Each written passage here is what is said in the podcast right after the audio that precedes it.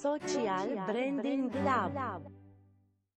こんにちは。こんにちは。こんにちは。と本日は私のツイッターのタイムラインではよく流れてきて気になってることなんですけど、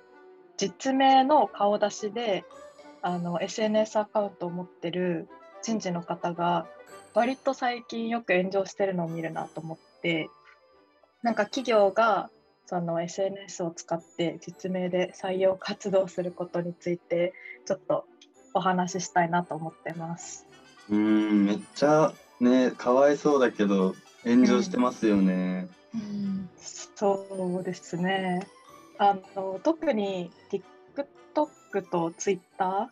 うん、で、あの多分炎上してるんだろうなと思ってて、うん、なんかうんうんまあ、うん拡散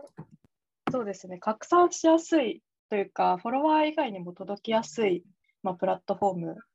じゃないですか、Twitter とうん TikTok って。なので多分その自分たちと似た属性じゃない人にも届いちゃってちょっと不快な気持ちになる人がなんかいて炎上してるんだろうなっていう。でみいろいろ Twitter を見てたらなんかこれはちょっとやりすぎなんじゃないかなって思ったんですけどなんかうんうん。気象いベンチャー人事の投稿ボットみたいなツイッターのアカウントができててそれにその炎上したその人事アカウントの投稿とかを全部なんか多分今は消されてるやつもあると思うんですけど全部キャプチャー取られててそれをもうそこになんか投稿されててでまあ8000人ぐらい今フォロワーがついてる感じ。うんなんですけど、あここまでなんかこんなアカウントまでできてるんだと思って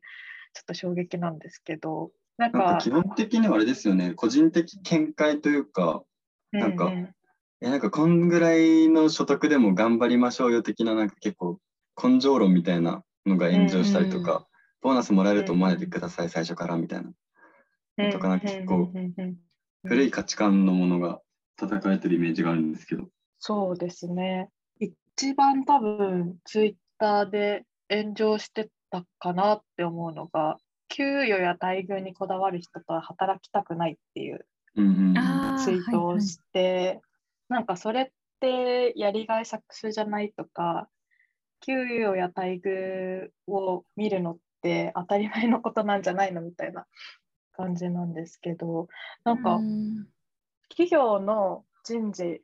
が、まあ、実名で顔も出してこういう SNS でなんか活動してる例でなんかあんまりうまくいってる例を私は見たことがなくって結構リスクあることだなと思うんですけどあこのこれうまいなっていう例ってなんか見たことありますか？なんか広報は結構前に出るイメージ、社長と広報はうんうんうんなんかどんどん前に出ようっていう。なんか YouTube やってる会社さんとかも社長と広報がやってたりするんですよね、やっぱ。えでもなんか結局炎上するポイントってなんか給与のことを言うとかですよね、きっと。ー。うん、そうですね。待遇とか。なんかこの前ニュース見てた時も社長自らがなんか私の会社にを受けに来る子は給与なんてほとんど気にしてませんみたいな。若い子今みんなそうですよみたいな結構言い切った言い方をしていてなんかえ絶対そうじゃない子無理だろうなとか採用の人が言ったら炎上するのかなとか思ったんですけどでも採用の人しかり結局うちの会社はそうだって言ってるだけなのに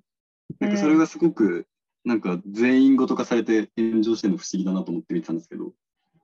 確かに。そうですね。だったら、その会社を受けなければいいじゃんってあそういうそうそう入んなきゃいいじゃんみたいな。ん、あ確かりますに。もんね。ツイッターとかで人事が自分の日常とかをつぶやいたりしてる、うんライフスタイルを発信している人事アカウントとかたくさんあるなと思ってるんですけど、それこそツイッターとかだと気軽にコメントできたりとか質問とか、まあ、できるっていうメリットでおそらくやっていて、どっちかというとなんか受ける側が連絡取りやすいとかそういうメリットの方が大きいのかなとは思ったりはしました。うん。人事側も就活生の素の部分を ちょっとこう垣間見れるみたいなところで SNS っていいのかなとは思うんですけど結構使い方難しいのかなと思ったりとか、人事としてというよりかもう個としてそれを発信することで結構会社としてはリスキーなことをしているなと結構思ったりしてました。うんうん、あとなんかその全然違う会社同士の人事担当者がツイッター上で交流している様子とかもあるんですよ。ああ、他社の交人換的な。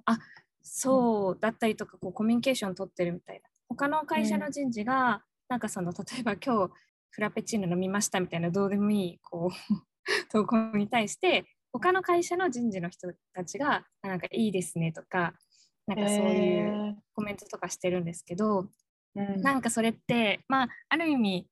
良さそうではあるんですけど結構その会社の、をに興味ある就活生を多分多分そのコメントしてる会社は狙ってるんだろうなとか なんかそういうふうにも見たりとかなんかそなるほのど。流入うん。が生まれる場所をそのツイッター上で狙ってるんだろうなとか、なんかそういうふうに私はこう見て、見てました。すごい。確かにタッチポイントが増えますもんね、学生からしたら。確かに。